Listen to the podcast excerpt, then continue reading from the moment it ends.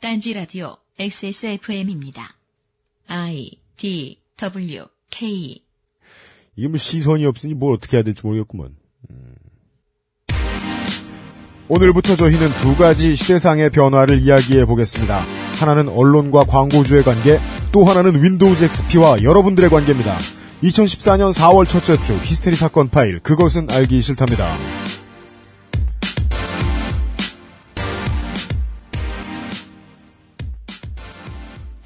전 세계에 계신 청취자 여러분, 아이튠즈, 안드로이드 앱, 유튜브, 딴지라디오 홈페이지, 에브리온 TV 채널 25번 XSFM.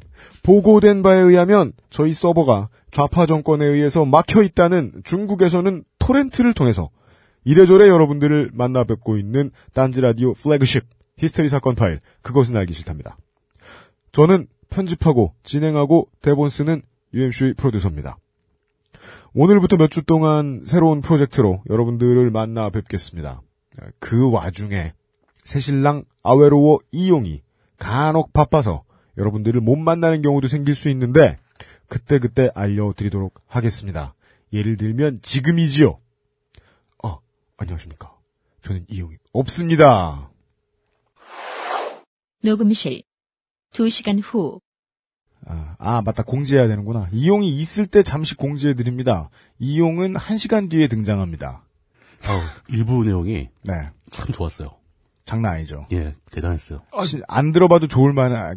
진짜로. 저는 지금 전혀 못 들은 상태인데 심지어 뭔 내용인지도 모르시잖아요. 왠지 이런 얘기를 하나 해줘야 될 것 같아서. 그 좋았다니까.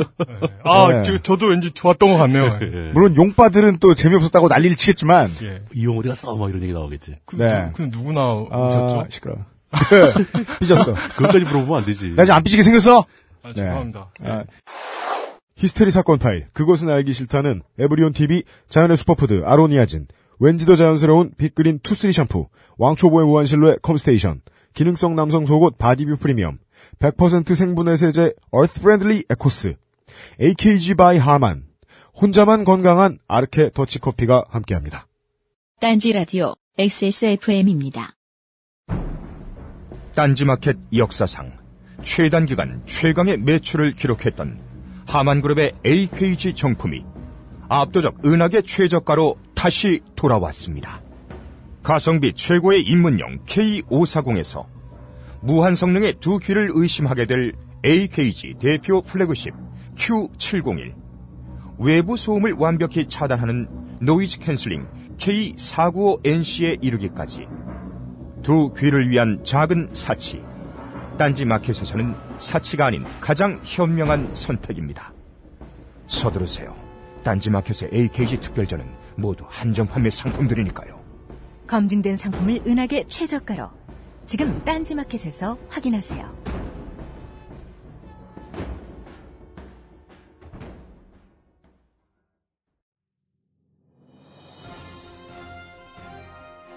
청취자 여러분 안녕하십니까? 찬물을 한 방울씩 떨어뜨려서 무려 8시간 이상을 추출해야만 맛볼 수 있는 일명 커피의 눈물, 커피 아르케의 더치 커피에 대해 알아보겠습니다. 김 기자, 더치 커피란 게 정확히 뭔가요? 네. 17세기 대항해 시대 때 네덜란드 선원들이 탄생시킨 커피인데요. 배에서는 끓는 물을 구하기 힘들다 보니 커피 연두에 찬물을 한 방울씩 흘려 어렵게 커피를 모은 것이 바로 더치커피입니다. 네, 맛은 어떤가요? 뜨거운 물로 추출하던 일반 커피와는 완전히 다릅니다. 정말 순하고 부드럽습니다. 게다가 카페인이 적고 지방 성분이 없어 카페인 걱정, 다이어트 걱정, 당뇨를 걱정하는 분들께서 특히 많이 찾으신다고 합니다. 저 그런데 이 찬물로 추출하기 때문에 이 위생 관리가 쉽지 않다고 하던데요. 그래서 더치커피 하면 커피 아르케라고 합니다. 최상급 아라비카 원두를 사용하고 추출 후에는 국가 공인기관의 검사를 거쳐 친환경 밀폐 유리병에 담는데요. 정말 중요한 건 커피 아르케 상품을 구매한 후 행여 기준치 이상의 대장균이 발견될 경우 무려 1억 원을 보상하겠다고 합니다. 그만큼 믿고 먹을 수 있는 더치커피라는 거죠. 검증된 상품을 은하계 최저가로 커피 아르케 지금 딴지 마켓에서 확인하세요.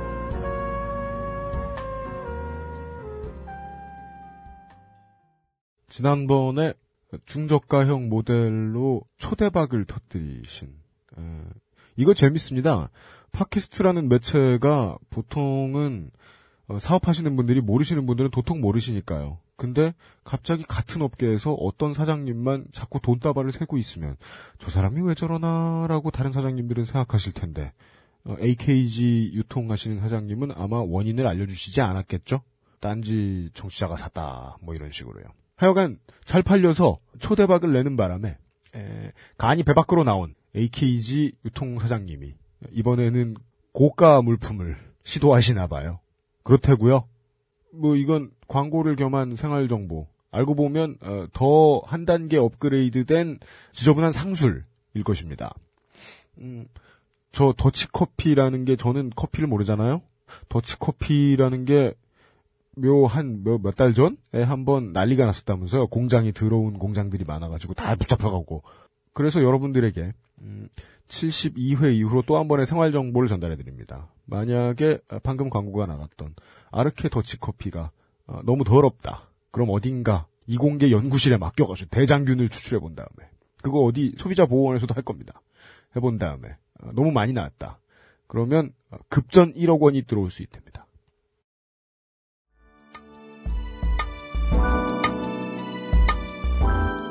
그것은 알기 싫다 일부 기본 교양 21세기 언론 정보 합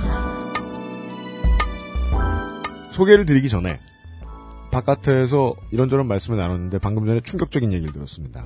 아, 기자는 주차비를 안 낸답니다. 이 생활인에게 있어 피눈물이 나는 정보네요. 심지어 그래서 제가 몇 가지를 더 여쭤봤는데요. 추가로 자가용도 안 내고 민자도로에도 안 낸답니다. 취재 차량만 붙이면 된답니다.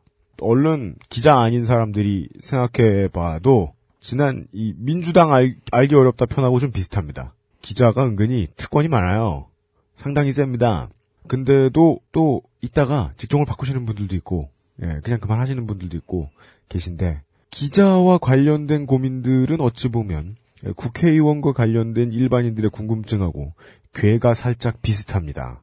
저 사람들은 어떤 시스템 안에서 일을 하길래 저 따위밖에 못 쓰나 사실은 청취자 여러분들도 궁금하실 수 있지만 그것은 알기 싫다는 언제나 요즘 프로듀서가 궁금하면 하죠. 저는 정말 아주 오랜 세월 궁금했거든요. 수십 년을 비교적 시원한 답을 내주실 수도 있을 듯한 글을 딴지 뭐 맛박에서 발견하여 저희들이 이야기를 나누어 보기로 했습니다. 딴지일보에 헤드라인 기사를 올려주신 에, 발행해주신 실제로 다 개인 발행입니다. 알고 보면 딴지일보 소속이라는 개념은 없습니다. 정치부장님이 여러 번 강조해 주셨죠. 정치부장님은 심지어 정치부장님도 아니고 그냥 아저씨잖아요. 딴지일보 맛박사상 최초의 딴지일보 따위가 아닌 전문 언론인 출신의 진짜 언론인 저희들과 21세기 언론 정보학에 대해서 이야기를 나눠주실 발글성님을 모셨습니다. 반갑습니다. 아, 네, 반갑습니다. 네. 네, 발그성입니다. 네, 안녕하십니까. 예, 그거 되게 괜찮네요. 네. 아. 네네. 닉도 괜찮아요. 물뚝심송이나 아웨로보다 훨씬 나은 것 같아요. 아, 마사오라든가. 감사합니다. 생각 좀 많이 했습니다. 올발로 보입니다. 이, 저희들 뭐 청취자분들 아시겠지만, 아, 그, 혹시, 무진동 해놓으셨나요? 무진동이요? 아, 예, 예, 그럼요. 예. 아, 예, 감사합니다. 네. 아, 무진동? 네. 아, 예. 아, 아직, 예. 괜찮습니다. 누구는 뭐, 1년 갈초도 안 하는데요. 뭐. 계속 아, 소리 나고. 했습니다. 네, 감사합니다.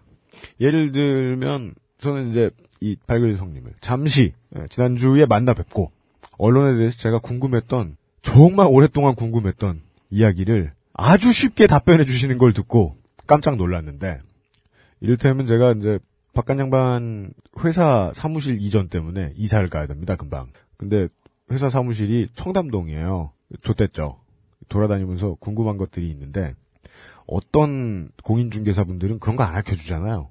자꾸 이상한 짓만 보여주고. 근데 간혹 가다 운이 좋으면 한 방에 모든 궁금증을 싹 해결해 주시는 분들이 있어요. 제가 서울 시내 중심가 이 중구 약수동, 옥수동 이런 데 갔다가 집을 그냥 알아보다가 여기 왜 이렇게 더럽고 비싸, 좁고 비싸 궁금했다가 한 서너 군데의 중개사분들을 만나보다가 마지막에 만나뵌 분이 아주 쉽게 한마디를 해주시더라고요. 원하지 않으실 만한 프리미엄들이 이 동네에 너무 많이 붙어 있어요. 라고. 왜 한 문장으로 정리해서 답해줄 수 있는 걸, 아. 일반인들이 생각하기에 그건 맞죠. 어떤 것에 대해서 궁금한 게 있으면 그쪽 일을 오래 해본 전문가를 찾아가는 건 맞는데, 에, 모든 전문가가 다 답해주는 건 아니더라고요. 그런데 제가 궁금했던 답들을 비교적 많이 받은 원고를 보고 모셨습니다. 예를 들면 뭐 이런 거였습니다. 여러분들은 제가 생각했던 이런 궁금증들이 안 궁금한지 한번 보십시오. 대기업을 허구한 날 빨아주던 언론사가 왜 가끔씩은 대기업을 까나? 일관성 없게. 그리고 해외 기업을 까는 기사는 왜 별로 없는가? 물론 애플은 예외입니다. 국내 기업에 이윤이 걸려 있으니까요. 그리고 저 말도 안 되는 이름을 가진 작은 인터넷 언론은 왜 생기는가? 물론 저희는 그런 답을 할 자격은 없습니다만 그런 질문을 할. 딴좀 빼고요. 네이버나 다음 같은 포털은 무슨 권리로 우리가 읽는 기사를 골라주는가? 이 모든 이야기들은 나중에나 몇 주 뒤에나 결론이 나겠지만 알고 보면 이런 전제에서 시작합니다. 언론은 대체 뭘 먹고 사는가? 그 질문에 대한 답을 어느 정도는 받아볼 수도 있을 것 같습니다. 언론회사는 뭘 먹고 사나요? 어, 언론에서는 주로 광고를 먹고 삽니다. 주로 광고를 먹고 산다는 건 딴 거 먹을 거 없다는 뜻 아닙니까? 네, 다른 게 별로 먹을 게 없습니다. 그죠? 네.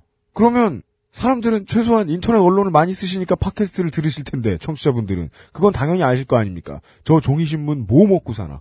이제 먹을 거 없겠구나. 이제 먹을 게 없기 때문에 이제 언론사들도 새로운 먹을거리를 찾아서 새로운 광고 시장을 개척하기 시작했죠. 광고는 여전히 광고인데 그쵸. 새로운 광고다. 그렇죠. 예전과 좀 다른 기사죠. 다른 개념이죠. 그러면 그냥 우리가 보는 저 짜잘한 자꾸 저 알 수 없는 남자의 팬티가 나오는 이 팝업 광고 뭐 이 뭐 이런 거 얘기하는 겁니까? 그거보단 더 큰 개념일 거 아닙니까? 그거 땡겨가지고는 돈이 얼마나 되겠습니까?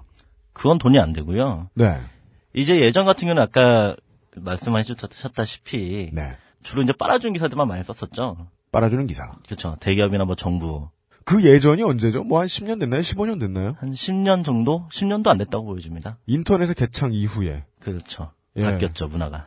그러니까 이미 신문사의 수뇌부들이 어느 정도 그 위기 의식을 그때부터 공감을 했단 얘기네요. 인터넷 광고 막 땡겨내고 그 다음에 갑자기 안 빨아주던 기업들 막 빨기 시작하고 어 그렇죠. 그러니까 예를 들어 이제 조중동 생각하시면 되는데 조선일보가 지금 1일 발행 매수가 100만 부가 살짝 넘는 수치 정도밖에 안 됩니다. 그건 조선일보 발표 수치겠죠. 조선일보 발표 수치죠. 실제로는 저는 그것도 안 된다고 보고 있죠. 왜냐하면 제 마지막 자존심이 아무리 그래도 조선일보 발행 부스보다는 우리 다운로드 수가 많단데. 어 그럼요. 그런데 왜 굳이 종이 신문을 발행하는가? 네. 광고죠. 광고를 사입하기 위해서 지면을 유지하는 거죠. 네. 저희들은 결국 언론 정보학에 이름을 붙이고 있지만 실제로 뭐 기사 쓰는 법, 이런 건 아무것도 안 가르쳐 드릴 겁니다. 왜냐하면 처음부터 끝까지 저희들은 돈 얘기할 겁니다. 그러다 보면 원래 돈 얘기 처음부터 끝까지 돈 얘기하면 어떤 직업이 어떻게 돌아갈지 알 수 있을 거잖아요. 어 그렇죠. 돈이죠. 예. 예. 그 그러면 다시 돈 얘기 말씀하시는 대로 붙여보겠습니다.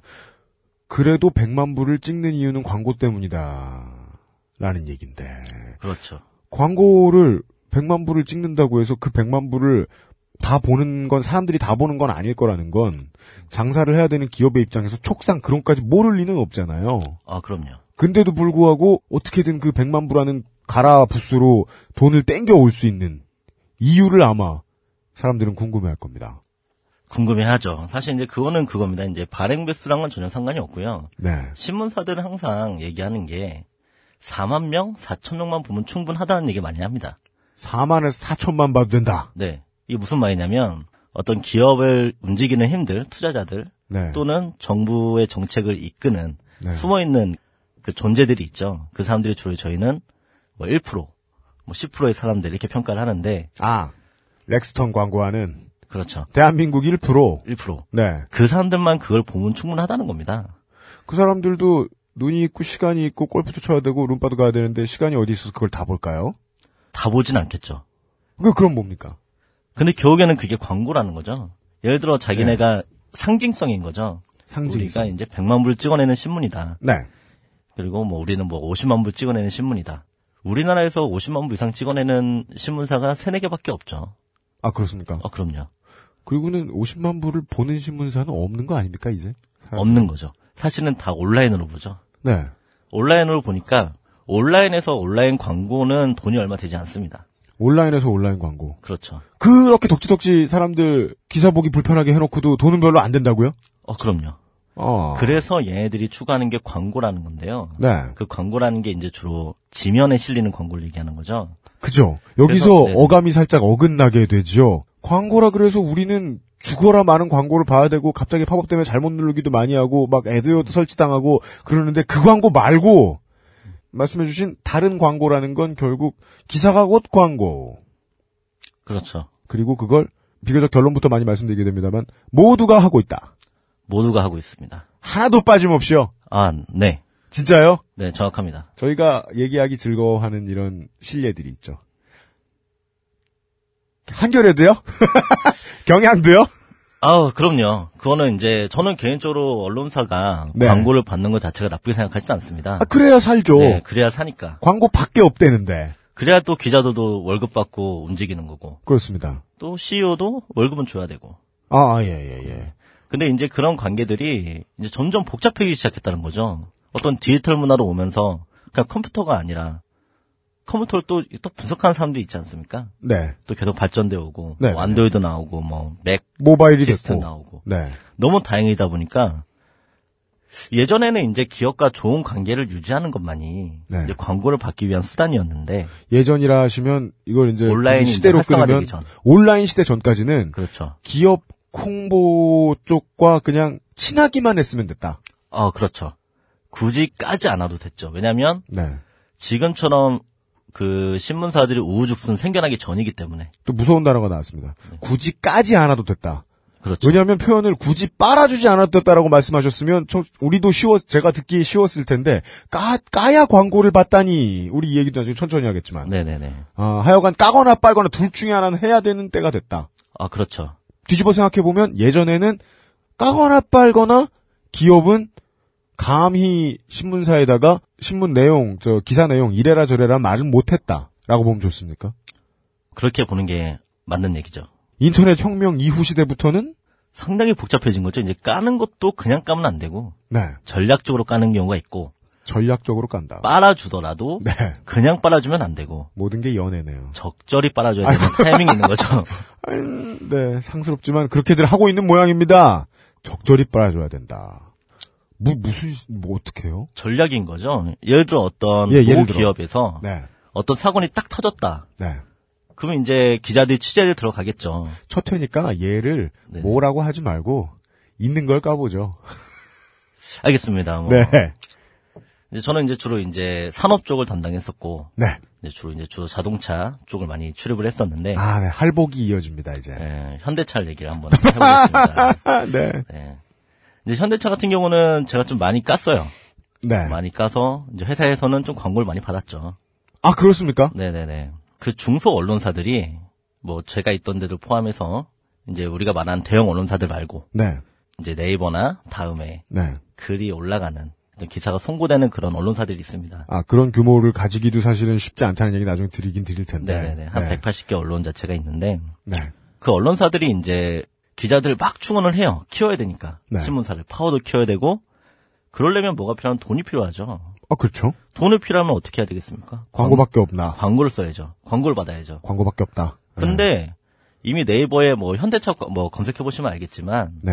하루에 현대차 기사가 올라오는 게 뭐 수백 개가 됐, 됩니다. 많게는 그, 그렇겠죠. 예. 그 기사들이 다 똑같은 내용이에요. 왜냐하면 예. 메일로 보도 자료가 옵니다. 뭐 현대차에서 뭐 어떤 걸 출시했다. 뭐 정몽구 회장님이 네. 어디를 방문해서 뭐 이런 얘기를 했다. 네. 똑같은 기사들만 쫙 올라오는 거죠. 그죠. 보도 자료의 개념은 생각보다 많은 청취자분들이 알고 계시죠. 그렇죠. 다 똑같은 근데 글이 만약에 올라오면. 파워가 있는 언론사다. 네. 그렇게 빨아줘도 괜찮습니다. 왜냐하면 네. 그 기업에서 볼 때는 어 얘네 했구나. 얘네 했구나? 우리, 뭐, 거- 뭐, 우리, 뭐- 우리 기사 써줬구나. 아, 우리 기사 써줬구나. 근데 문제는 중소 언론사들한테는 얘네들 관심이 없는 거죠. 똑같이 빨아줘도 작은 언론사에 관심을 줄 만큼 그렇게 한가하지 않다. 큰 회사들은. 뭐 굳이 이 언론사들을 서치를 하지 않는 거죠. 음. 왜냐하면 똑같은 기사인데 네. 기업에서 관리하는 언론사 순위가 있을 거 아닙니까? 아, 기업마다 언론사 순위를 관리한다. 아 그럼요. 뭘로 기업- 관리해요? 이제 그 랭키닷컴이라는 게 있습니다. 저는 세상에 아무리 오랫동안 대한민국에서, 대한게임국에서 살아도 랭키닷컴 순위는 하나도 쳐다보고 싶지 않던데. 어, 뭐 이건 나중에 말씀드리겠지만, 네. 예를 들어, 뭐, 쉽게 얘기해서 정부기관, 국회에서 이번 이제 출입기자, 예. 이제 출입기자 인원을 새로 정한다고 해가지고 예. 보호자료가 하나 왔었는데 랭키닷컴에서 순위에 따라서 네. 출입할 수 있는 출입기자 수가 달라요. 아니 그럴 거면 그 랭키닷컴이라는 데가 네. 거의 국가정보원급의 국가기관이어야 될 거 아닙니까? 어떻게 산정하는지 똑바로 투명하게 보여주지도 않는 곳인데 거기 순위를 보고 다른 회사도 아니고 청와대가 이제 그거는 정부에서 볼 때는 그렇게 보는 거겠죠. 이제 랭키닷컴이 사이트 순위를 언론사별로 이렇게 나눠주기 때문에 순위가 맞다고 생각하는 것 같고 어느 그러니까 이런 어느 겁니다. 어, 느 정부에서요? 아 우리나라 정부죠. 중립절 예 네. 우리나라 정부에서 그랬 언제요? 요즘이겠죠? 요즘 이거 또 예전부터 네. 그랬었고 예전요? 또 하나는 네. ABC 부수. ABC 부수 네, ABC에서 이제 신문사가 실제로 얼마큼 발행되는지 수를 이제 공인 인증을 해주는 곳입니다. 예, 예. 그래서 ABC 인증 뭐 2만 5천 부다, 뭐 ABC 인증 100만 부다. 네. 이거에 따라서 또 출입기자 수가 달라지고요. 아 공인 인증 부수 네. 근데 공인인증부수라 그러면 왠지 그냥 믿고 싶은데 공인인증서도 못 믿는 나라니까. 그것도 알 수는 없죠. 그것도 어차피 각기 신문사에서 지네들이 얼마 뽑는다고 얘기해준 수치를 산정해가지고 그냥 얘기해준 거 아닙니까? 예. 실제로 발행되는 부수인데 중요한 거는 이 발행이 이만큼 되는데 네. 이게 진짜 독자한테 가고 있는 거냐 그건 확인할 길이 없다는 거죠. 확인할 수 없죠. 제가 몇 군데 돌아다녀 본 결과 네. 되게 쌓여있는 데도 많고요. 실제로 독자한테 가는지 어떤 정보가 없는 경우도 상당히 많고 단지 그럼요. 발행을 한다라는 건데 예.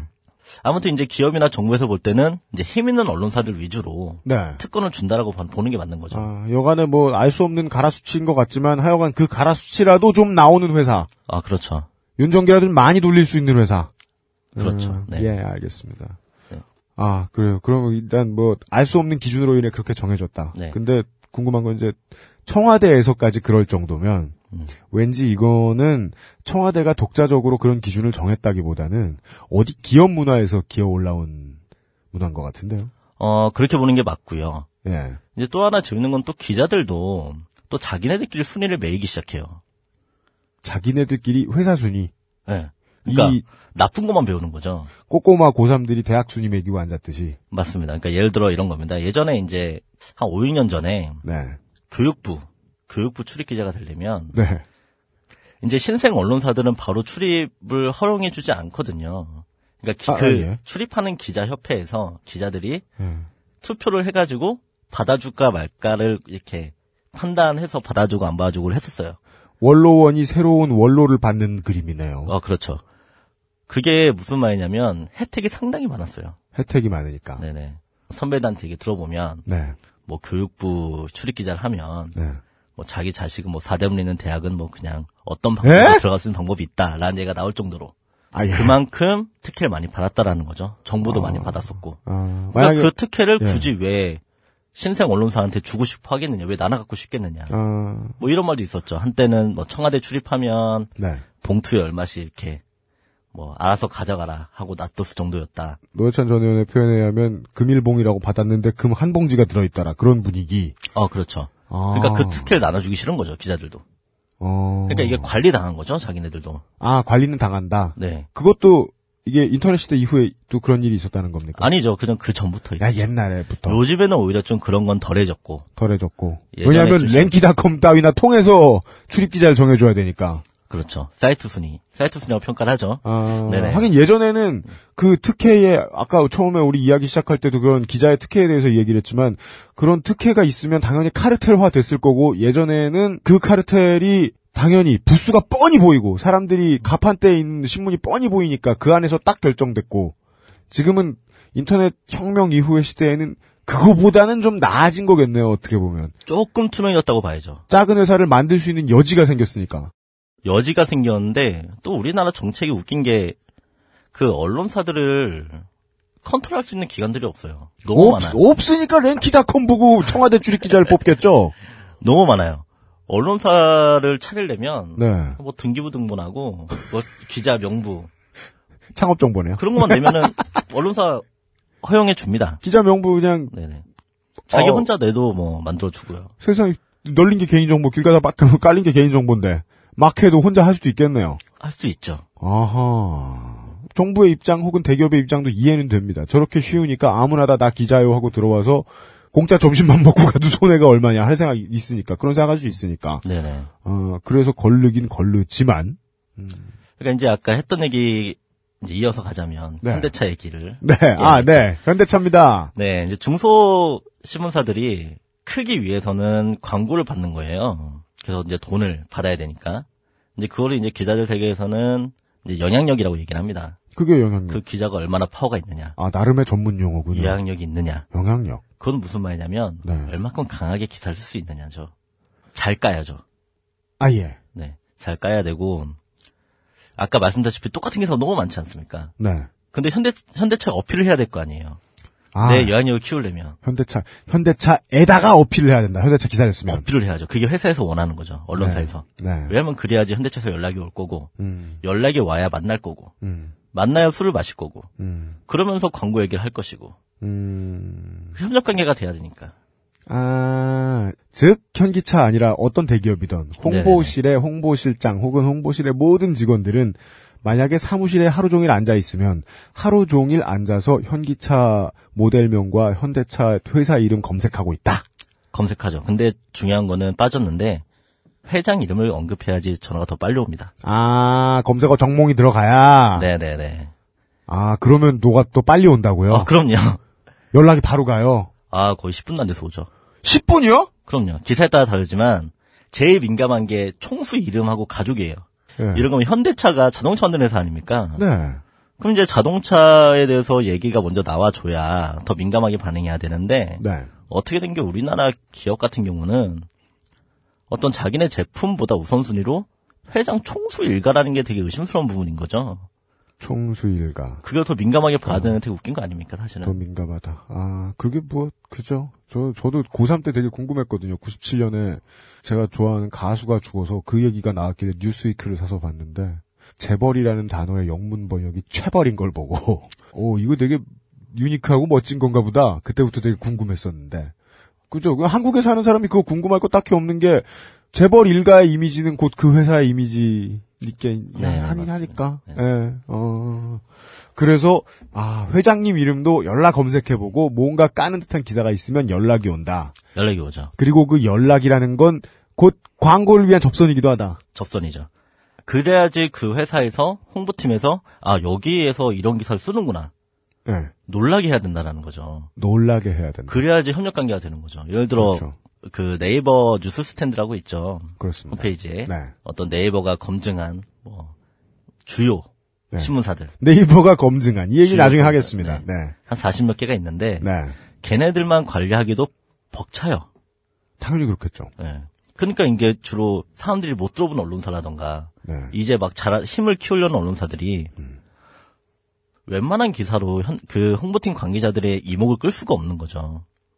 어, 예예 예, 예. 아까 말씀하셨던 대로 네. 그냥 뭐 저 보도자료 받아 적어줘서는 아, 안 되죠. 서버값도 못 건진다. 아유, 관심도 없고요. 네, 그리고 이제 오히려 또, 또 네티즌들한테 기레기라고 욕먹죠. 기레기. 그렇죠. 아, 아. 네. 우리도 아는 전문 용어 드디어 하나 나왔네요. 네. 어. 뭐 기자들이 뭐 다 똑같지. 요즘에 기자가 어딨냐. 다 기레기들이지. 아. 뭐 그런 얘기도 많이 하지 않습니까? 그럼 따라서 광고도 끌어오고 기레기 소리도 안 들으려면 되자는 거라도 까면 좋다. 되지 않는 거라기보다는 팩트를 적절히 까는 두뇌가 필요하죠. 너무 진지하게 말씀하셔가지고요. 네. 예, 되게 사악해 보였어요. 아, 아, 네네. 아, 팩트를 적절하게 깐다. 그렇죠. 이거 무슨 옛날식 그 트렌디물 뭐 수목 드라마 이런 거의 시작 같네요. 기분 좋게 만나서 연인이 되지 않잖아요. 아, 그럼요. 좀 약간 드라마처럼 좀 예. 약간 서로가 좀 약간 이렇게 처음에 까면서 거리가 만나서 다가 예. 네. 그래야 끈끈해진다. 아, 우정이죠, 우정. 우정이 싹 틀려면 예. 두뇌를 발휘해서 네네. 이 정도를 까야 멀리 본다면 광고도 주겠구나 하고 기사를 쓴다. 어, 그렇죠. 그러니까 사람들이 생각할 때는 이렇게 안, 네- 이렇게 네거티브 기사를 쓰는데 네. 과연 이게 그 사람들 생각할 때 그래요. 네거티브 기사 쓰는 데는 되게 좋은 언론사다. 그니까요. 왜냐면- 기레기 소리 어. 안 어, 듣고. 그렇죠. 되게 좋은 언론사다. 예. 물론 좋은 언론사일 확률이 높죠. 그나마. 아니 무슨 저 저도 그 지난번에 뵈서 말씀드렸잖아요. 네. 네네. 아니 지디넷이 왜 삼성을 까? 이러면서 이게 궁금했다고. 아, 네네네. 예. 이제 적절한 타이밍이 있는 거죠. 광고를 네. 계속 주지 않거든요. 광고 주다가 뜸해졌다가 또 광고비 내렸다가 아, 얼마 되게 안타까운 소식 많이 들리지 않습니까? 뭐 기사 유료화되고 음, 그걸 선택하는 이유는 딱 하나예요. 기사 유료와 네 미디어 오늘과 조선일보가 있었죠. 네네네. 네. 하긴 월급을 그렇게 많이 주는데 돈이 더 필요하겠죠. 월급만 줍니까? 복지는 얼마며? 아, 예, 아름다운 곳이죠. 예. 1인당 돈으로 하면 딴지에 한 다섯 배쯤 쓸 건데. 아, 가고 싶은 곳입니다. 네. 아, 그, 어허, 그, 제가 연, 그, 예를 호투로 든 게 아니네요.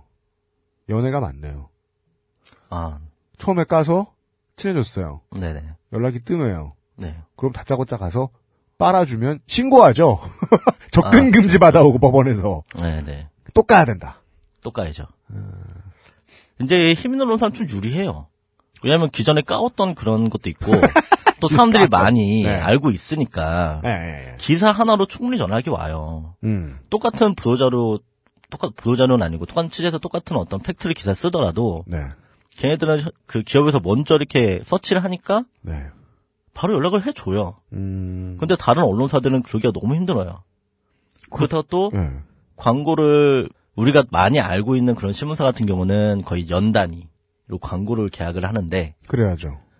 이제 중소 언론사들은 기사 한, 한 번에 예. 뭐 한 달에 한 번, 뭐 한 달에 한, 한 달에 두 번, 한 달에 두 번. 뭐 격주로 뭐 격주로. 몇 번 이런 식으로 광고를 주니까 아, 한 달에 한 번 격주로 뭐 이렇게 말씀하시는 거 보니까 뭐 저희들은 얼른 생각하기에 뭐 가명 넣을 필요 없으니까 네네. 얼른 딱 떠오르는 이미지는 뭐 일요신문 같은 어 이러시면 그쵸 주간지가 주간 그래도 많이 하죠. 타블로이드지 주간지가 심하죠 그런 광고 같은 게 광고가 좀 그렇죠. 들쭉날쭉해서 기사를 쓰는 모든 사람들이 광고 생각하면서 써줘야 되는 아, 그렇죠. 그러니까 쉽게 생각을 해보세요. 예 이러시면 얼마나 구독해서 볼 거라 생각하십니까?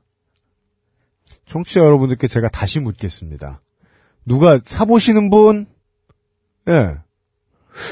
저, 아, 생각이 안 드네요. 그러니까 아니, 스마트폰 들고 있는 모든 사람들이 그냥 신문 가판대 그냥 지나가잖아요. 지나가죠. 스쳐 지나가고 그냥 보기만 보잖아요. 네네네. 언제나 벽 쪽에 붙어 있는 거 할머니 이렇게 앉아 계 센터에 앉아 계시고 저 벽 유리 쪽에 붙어 있는 건 언제나 보면 일요신문이잖아요.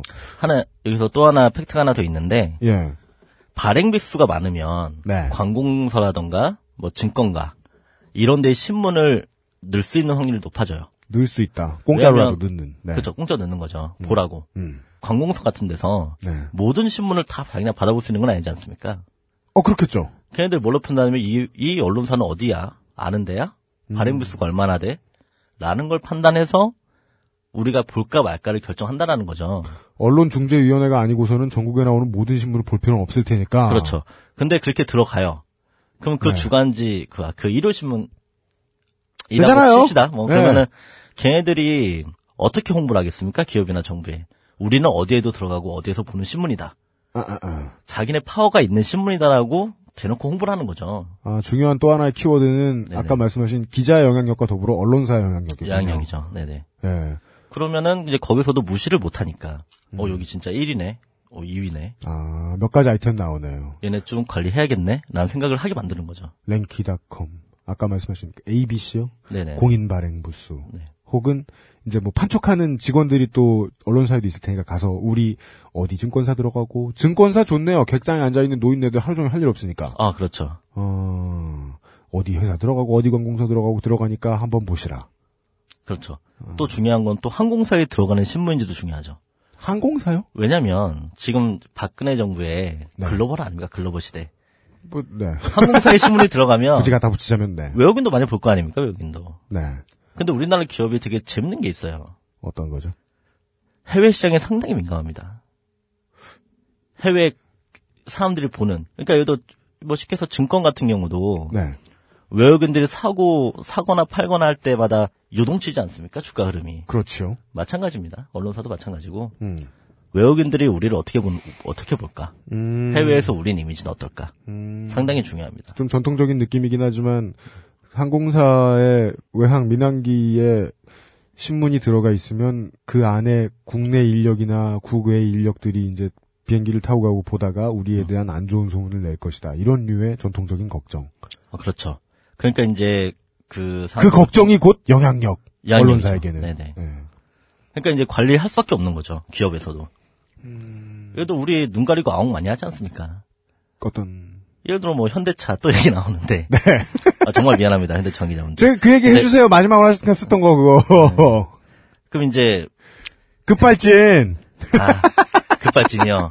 여러분이 가장 최근에 여러분들 다 보셨을 겁니다 청취자 여러분들도 급발진 급발진 있었죠. 네 근데 이제 그거는 이제 현대차에서는 뭐 이게 중요한 건 아니에요, 사실은. 아, 예, 예. 현대차의 기존의 입장이죠. 네. 항상 자기는 급발진은 없다. 네. 차종은 현대자동차의 2013년형 YF 소나타로 지난 4월에 구입한 새 차였습니다.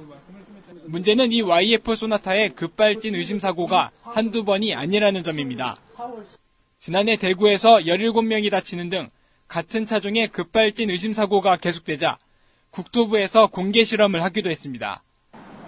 하지만 지금껏 자동차 제조사가 급발진 사실을 공식 인정한 적은 한 번도 없습니다. 운전자의 발이 미친 거다 발이 미친 거다. 네. 그러니까 운전자 보고 검증해라.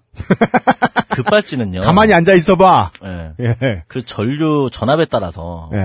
매번 발생하는 게 아니라 어쩌다 한번 발생하는 그런 경우거든요. 그렇죠 전자제품 쇼트 나는데 뭐 허구나 쇼트랍니까 검증할 수가 없- 일반 소비자가 어떻게 검증합니까 그거를? 급발진 할 때까지 앉아 있어 이걸 거 아니에요 네. 그렇죠. 현대차 입장은 근데 그 사고에 대해서 현대차는 항상 얘기하는 게 급발진은 없다. 우리는 없다 없다. 절대 없다. 예 검증하든지 음, 검증하지 못하면 음. 뭐 우리가 적당한 수리비 어느 정도 줄 수 있다. 뭐 소비자 서비스 차원상 그럼 뭐 우리 대기업 그동안 저 그 아실에서 다루면서 나왔던 모든 대기업의 입장이랑 똑같네요. 아 똑같죠. 당한 놈이 입증해라. 재밌는 거는 이제 그런 사고가 날 때마다 네. 그 정황적인 증거는 전혀 들어가지 않는 거죠. 정부에서도 받아들이지 않는 거죠. 어, 예를 블랙박스도 안 받아줘요. 아 그럼요. 왜냐하면 그게 저- 정확히 보이지가 않으니까. 하긴 블랙박스는 뭐 합선된 부분을 찍고 있지는 않으니까 또 발을 찍고 있지도 않죠. 그냥 카메라만 찍고 있으면 갑자기 앞으로 나가는데 그게 발이 미친 거지라고 해석하긴 좋네요. 해석하기 좋죠. 어. 그러니까 상당히 애매한 부분들이죠. 음, 근데 그거에 대해서 만약에 뭐 기사가 나가는 경우에는 기사가 나간다. 이번에도 많이 보셨겠지만은 언론사들이 줄줄이 급발진 의혹을 다룬 기사들이 몇 개 없었어요. 생각보다 몇 개 없었다는 건 뭐 한 손가락에 꼽을 정도입니까? 꼽꼽할 정도. 더 중요한 거는 기자 그날 몇 명이네요, 딱 기자 몇 명. 주제였던 사람은. 정말 취재했던 사람 제가 볼 때는 모든 그 현대차 출입하는 기자들이 다 취재를 했겠죠. 얘기 나중에 하겠습니다. 네네. 왜 몇 개만 나갔냐? 네. 네네. 이미 또- 추측하신 또 분도 있겠지만. 그날 음. 또 이제 그 현대차 급발진에 대해서 도요다랑 같이 토탈, 예. TV에 한번 나왔었죠 KBS에서 아, 그렇습니까? 시사기획 창이라고 해가지고 아, 예, 예, 예. 이제 급발진 있다. 네. 그래서 이제 검- 전문가들이 검증을 했어요. 이게 중립에 있을 때랑 드라이브에 있을 때랑 네. 파킹으로 갔을 때랑 어떤 전류가 변하는 거를 직접 테스트를 한 거죠. 네. 그래서 이것 때문에 급발진이 생긴다. 네. 라고까지 결론을 도출한 어떻게 좋은 프로그램이었죠. 어, KBS가 그런 걸. 어, 네. KBS가 했습니다. 아, 결국에는. KBS 시사보도 쪽 요새 MBC보다 조금 낫더라고요. 이 네. 뭐 바보들 비교하는 거 좀 의미 없긴 하지만 하여간. 네. 그래도 그나마 중립을 유지하려고 노력을 많이 하는 적이 보여요. 아, 예. 아, 왜냐면 맞아요. 주로- 주로... 생각해요. 예. 도요다를 많이 깠어요. 도요다 1조 3천억 문거부터 해가지고 주로 거기에 초점을 맞추고 일본 국내 리콜이요? 아니면 전 세계 리콜? 미국 리콜이죠. 미국, 미국 리콜, 예. 일본도 미국에 상당히 좀 예. 어, 지더라고요. 토요타의 리콜 사례를 보여주면서 현기차를 묻어서 취재. 그렇죠. 그러면서 예. 도요다 1조 3천억 물게 했던 그 전문가가 얘기하기로는 지금 다음 타겟으로 현대 기아차를 노리고 있다. 음. 라고 얘기를 하죠. 그러면서 지금 현대 기아차 상당히 의심, 지금 되게 위험하다. 위험하다. 지금 미국 전역에서 급발진 사고가 이어지고 있는데 이어지고 있다. 그리고 한 가지 사례를 얘네가 언급을 했어요. 뭐죠? 급발진 사고가 있는 환자, 그 환자랜다. 그 사람한테 예. 차를 하나 공짜로 바꿔주고 음. 한 대를 더 주고 음. 대신에 언론에 노출하지 않겠다는 계약 그 사인을 받아냈다는 거죠. 음, 최근에 갤럭시 S4 때문에 그런 건이 한번 유명해졌었잖아요. 유튜브에 리뷰하던 블로거가 캐나다 사람인가가 삼성에서 그런 시도해가지고 음. 법규 예 블로그 또 올렸던. 그러니까 이제 그렇게 입막음 하려는 게 도요다 노선이랑 같다는 거죠. 아 토요타도 그렇게 한다. 네, 도요다 그렇게 해서 이번에 1조 3천을 문 거거든요. 아 예. 왜냐하면 정황 증거가 인정이 된 거예요. 근데 쉬쉬하다 걸리는 바람에 좀 더 덤핑이 있었다. 그렇죠, 그렇죠. 그러니까 도덕적으로 엄청난 타격이 이어진 거죠. 음, 이 기사를 어, 제가 알기로 20개 언론사도 안 썼어요. 예를 들어 이제 이걸 취재했던 기자한테 들어본 바에 의하면 네. 그렇게 얘기를 하죠. 이미 방송에 나갔는데 이거 못할 또 쓰십니까? 그건 홍보실의 이야기였겠죠, 현기차 홍보질의 홍보실의. 이야기죠, 그렇죠. 예, 이미 나간 걸 뭘 또 또 쓰십니까? 뭐 쓰, 쓰냐라는 예. 거죠. 족하고 있네. 네, 그래서 많이 안 썼죠. 이게 말만으로도 그렇게 많이 안 쓰다니요. 왜 그럴까요? 여러 가지 이유가 있겠죠. 쓴 언론사도 있는데 쓰지 않은 언론사도 있다라는 거는 아까 말했다시피 까고 빨아주고가 꼭 광고를 받을 수 있는 조건이 되는 게 아니라 네. 그 언론사와 그 이- 관계라는 거죠, 관계. 음, 예를 들어 자기네가 받을 게 있어. 네. 이제 전에 잘 깠어. 뭐 아반떼도 있었고 네. 또 버스 그 급발진 의혹 사고도 있었고. 네. 그러니까 열심히 깠으니까 뭐 모종의 관계가 있었겠죠. 예를 들어 광고 줄게. 네. 음, 음, 음. 이제 그런 관계가 된 거죠. 근데 아직까지 시기상 만날 타이밍이 아니잖아.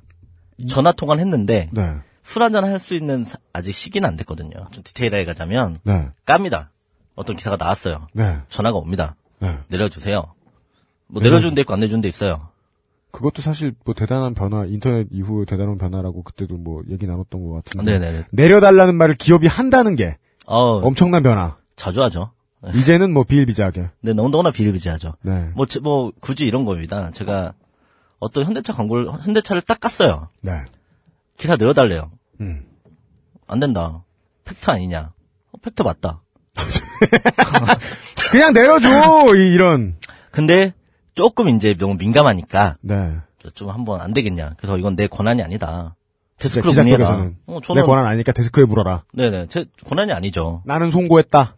네네 나는 올렸고 승인 나서 기사 이제 올라간 거고 음. 데스크에 이제- 물으십시오. 국장급에 물으십시오.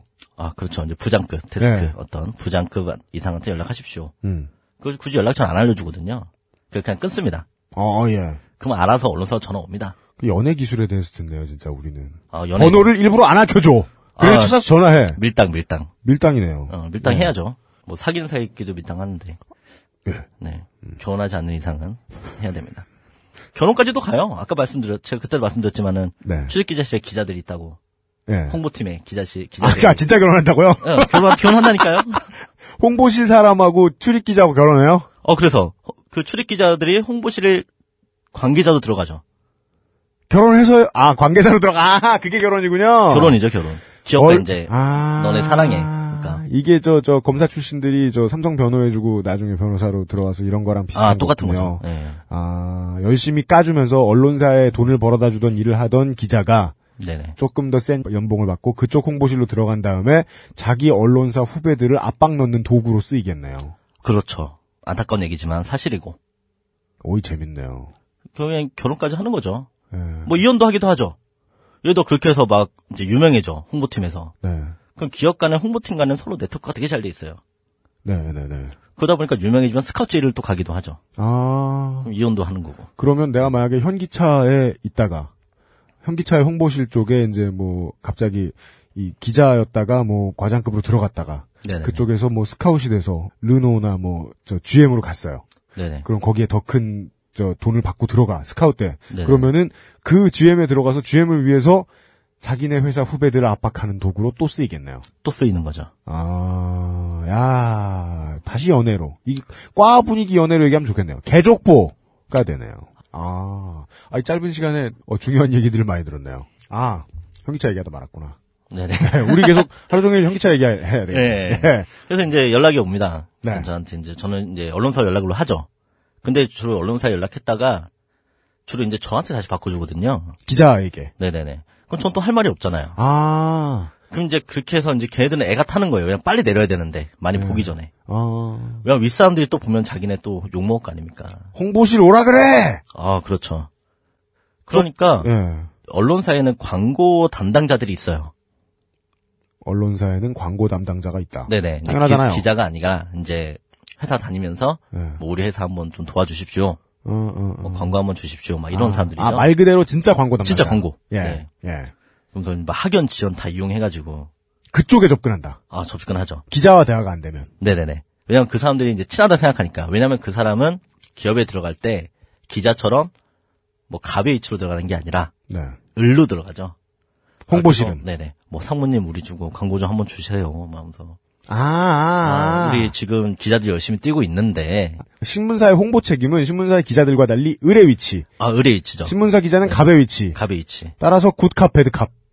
네. 아하. 다 갖고 있는 거죠. 그럼 이제 그 전화를 하죠. 음. 어우, 어, 관계자님, 네. 아 우리 기사 이런 거 나왔는데 지금 연락이 안 됩니다. 기자분은 자꾸 모른 척 하시고, 어 그렇죠. 예, 그럼 이제 데스크에 그 전화해봐도 사람은- 뭐 쌩까고. 근데 사실 그 광고하는 사람들은 모릅니다. 거기에 대해서 처음 듣는 거예요. 처음 들어요. 왜냐하면 밖에서 이제 다 업체 돌아다니기 때문에 예, 그 기사가 올라왔는지 확인이 잘 안 되거든요. 예. 그럼 아 그래요? 아 정말 몰랐다고. 그러면서 그 사람은 네. 그 부장급 이상 전화번호를 넘겨줍니다. 한번 연락 한번 해보시라고. 자기가 말은 하겠지만 음. 그래도 한번 연락 한번 주시. 언론사 부장급한테 연락하라고. 네네네네. 그럼 홍보실은 계속 뺑뺑이. 아 그렇죠. 그렇죠. 여기 전화했다, 저기 전화했다. 네네네. 예. 그러면서 이제 사정을 하죠. 아 여기 이번에 광고 나올 것 같은데 이번에 네. 기사 한번 내리면 안 되겠냐. 언론사 홍보 관계자가 언론사 데스크에 다시, 아 그렇죠. 예. 여기 이런 기사 썼던데 이거 어떻게 좀 잘 해야 되지 않냐. 광고 이제 광고 나올 것 준대는데요? 같은데 예. 분위기가 될 것 같은데 네. 라는 얘기를 하면 이제 데스크에서 이제 전화를 받죠. 음. 그 현대차 관계자 전화를 받고 네. 얘기를 합니다. 아 근데 이게 팩트도 사실이고 네. 기자한테 기사를 내다는 게 말이나 되냐고 생각하냐고 어. 이렇게 막 강하게 나가죠. 흥정이군요. 흥정이죠 흥정. 네. 여기서 만약에 아유 내려드려야죠라고 하면 네. 빵원. 아우 조수 보죠 조수로 아, 안, 만만하게 보죠 만만하게 맞네요. 안 튕기면 돈 안 되네요. 안 되죠 튕겨야죠. 예. 그래서 이제 튕기면 이제 그 사람 또 보고를 하죠 데스크에서도 이제 부장급 이상한테 국장한테도 보고하고 음. 뭐 이렇게 있다. 음. 그럼 이제 언론사마다 다른데 좀 양심 있는 언론사들은 음. 굳이 이 팩트가 나와 있는 팩트다. 음. 다른 언론사 썼다. 그럼 안 내립니다. 자존심이죠. 아, 좀 센 회사들은. 예, 좀 마인드가 좋은 회사들. 네. 근데 대부분의 언론사들은 야 여기 이미 팩트 나왔던 건데 음. 뭐 자, 한번 내려주자 음. 라고 할 수도 있고 음. 또 하나는 뭐 제목이라도 바꿔줄까? 라고 할 수도 있는 거죠. 아, 제목 검색이라도 좀 덜 되게. 네네네네. 예. 음. 그래서 아까 말씀드렸다시피 총수 이름이 중요하다는 겁니다. 그게. 아, 왜냐면 사람들이 종목을 검색을 진짜 많이 하거든요. 현대차 검색도 많이 하고 어, 아, 그죠. 총수 이름 검색 많이 하죠. 많이 하죠. 음. 그러니까 노출되지 않게 한다는 거죠. 결국에는 아, 이왕 못 내릴 거면 노출이라도 덜 되게 해달라. 라고 음. 이제 제의를 하죠. 이부진 이렇게 썼다가 성 빼면 검색하면 뭐 성적 부진 이런 데 묻혀서 검색이 될 테니까. 어, 그렇죠. 그것도 중요한 거죠. 아, 정몽구 뭐, 정모씨 이렇게 바꿔주든지 뭐. 네네네. 아, 그래서 표제를 바꿔주거나 네네. 아예 혹은- 내려주거나. 자존심이 너무 없는 언론사이거나 아니면은 그 대기업에서 줬던 광고가 이번에 주겠다고 약속한 광고가 네. 너무 세! 그러면은 음, 표제를 바꿔주거나 아니면 기사를 내려주거나. 아, 내려주죠. 아, 그래요? 그럼 포털에 검색하면 있나요? 계속 그 기사가? 없, 아예 없어지나요? 없어지진 않는데요. 네. 우리나라 네티즌들이 기사를 검색하고 나서 네. 굳이 뭐 4페이지, 5페이지 가서 검- 찾진 않죠. 바로 이제 찾아 나오는 그 기사들만 보지 아, 않습니까? 첫 페이지에 기사를 보죠. 네. 네네. 근데 이제 어 예를 들어 현대차 보호자를 한번 딱 뿌려치면 음. 이걸 이제 막 거의 한 천 개 언론사한테 뿌려치는데 네. 그 언론사들이 아타투어 보호자 다 쓴단 말이에요 똑같이. 보도자료는 100기죠. 그렇죠. 네. 그럼 내가 기사 썼어. 네. 근데 제목이 묻혀버리면 네. 이거 검색하려면은 줄줄이 검 찾아서 들어가야 돼요. 무턱대고 인터넷 들어갔다가 그 네. 기사를 굳이 찾지 않는 이상은 볼 수가 없는 거죠. 아, 자기가 아, 일부러 뭐 몇 페이지 넘어가서 보지 않는 이상은. 네. 수가 제목도 없는 바뀌어 있고. 네네네. 음, 알겠습니다. 아, 대학생 여러분들을 위해서 순수하게 언론정보학과 대학생분들을 위한 방송입니다. 여러분이 회사 들어가면 무엇을 하게 된다. 근데 최초의 꿈은 그렇지 않잖아요. 아 그렇죠. 내가 취재를 해왔어요. 네네. 근데 그걸 광고 때문에 내리다니. 그게 되게 재밌는 게 예. 우리나라 언론사들은 되게 상명하복의 어떤 언론사입니다. 구조가 아 예. 되게 복종이죠, 복종. 음, 뭐 그냥 뭐 저 음. 우리는 그런 문화를 많이 구경했으니까 그동안 네. 뭐 검찰도 그렇고 뭐. 상당히 이 사람들이 밑에 직원을 되게 잘 다뤄요. 언론사 이제 높은 분- 높으신 분들이 어, 그걸 잘해서 승진했나 보군요. 아 한때는 열정 있게 시작하신 분들이죠. 아 예 예. 예. 이제 하지만 계속 짬이 올라갈수록 네. 솔직히 이제 데스크 짬 되면은 회사 대표가 네. 노골적으로 너네는 광고에 신경 쓰인다는 얘기를 합니다. 음. 데스크 짬 되면 음, 일반 평기자는 하지 말라. 기사만 평기사는- 써라. 네. 라는 얘기를 하고. 예. 왜냐면 그렇게 해야 좋은 기사가 나오니까. 네. 받을 수 있는. 아. 만약에 일반 기자들이 광고를 네. 해야 한다고 생각하면 예를 들어 광고 쪽에 회사로 취업하고 싶으십니까? 영업? 사람들이 좀 꺼려하는 직업이잖아요. 네. 근데 아예 대놓고 그러면 누가 그 취재하려고 하겠습니까? 음, 그래서 조회하고 종례할 때는 당연히 그 밑에 직원들 즉 어, 현장에서 뛰는 기자들에게는 자존심을 세워줘서 어, 그렇죠. 회사 입장에서는 밀당하는데 네네. 예, 당기는데 쓰고 그렇죠. 조금 이제 데스크에 올라가서 이 바닥 생활을 오래 하신 분들에게 이 기자들을 광고의 도구로 쓰는 데에 천병 역할을 시킨다. 아, 네. 정확하게 지적해 주셨는데, 네. 그렇게 돌아가고 있습니다. 그러니까 되게 안타까운 거죠, 사실은. 이게 기사를, 네, 어, 내리는 건 되게 자존심 상한 일이거든요. 네, 그냥 팩트가 분명하다고 얘기하는데, 물론 잘못된 기사하면 반론의 권리도 주어져요. 예. 반론에서 써줍니다. 잘못된 팩트면. 아 잘못된 팩트면 어, 그래야죠. 음. 써줘야죠. 네. 근데 제도된 팩트인데, 왜 이걸 내려야 되느냐. 그냥 싫단 말이야 라고 회사는 얘기하고 그렇죠. 근데 이제 파워가 생기면 언론사들이 네. 잘 안 내려주기도 합니다. 파워가 있다는 건 뭐 전통적인 느낌의 그 네네네. 좌우 3대 일간지 뭐 이 네네, 정도인가요? 그 정도. 그렇죠. 음, 뭐 걔네들은 그렇게 까도 까면 예. 그래도 광고를 줘요. 다음에 또 깔까봐. 조중동은 예, 조중동 뭐 뭐 한결에 아니 뭐 한결에 삼성 안 봤나? 뭐 이랬다는데 예. 근데 되게 재밌는 거는 그 관계들이 네. 어 이 연애의 스킬이 다르지 않습니까? 네. 뭐 대놓고 뭐 사귀자는 사람도 있고 네. 좀 이제 왔다 갔다 하면 좀 밀당하면서 사귀자는 사람도 있듯이 네. 진짜 잘 나가는 사람한테는 접어줘야 된다. 아 접어주죠. 음, 네네. 대기업도 접어준다. 어 접어준다기보다는 관리한다고 생각을 하는 거죠 걔네들도. 관리란 근데 작은 회사들한테 하는 관리 즉 뭐 기사 내려달라 이 정도까지 관리는 아닐 거 아니에요. 아, 어느 그죠. 정도 관리하죠? 그 정도도 합니다. 그 정도 되게 내려달라고도 해요? 네 합니다. 단지 그 네. 언론사가 이거 정말 자기네가 특종이라고 생각하면 네. 지키는 거죠. 특히 핸드폰 같은 경우는 네. 어떤 뭐 갤럭시를 깠다. 네. 오히려 LG에서 광고를 받을 수도 있죠.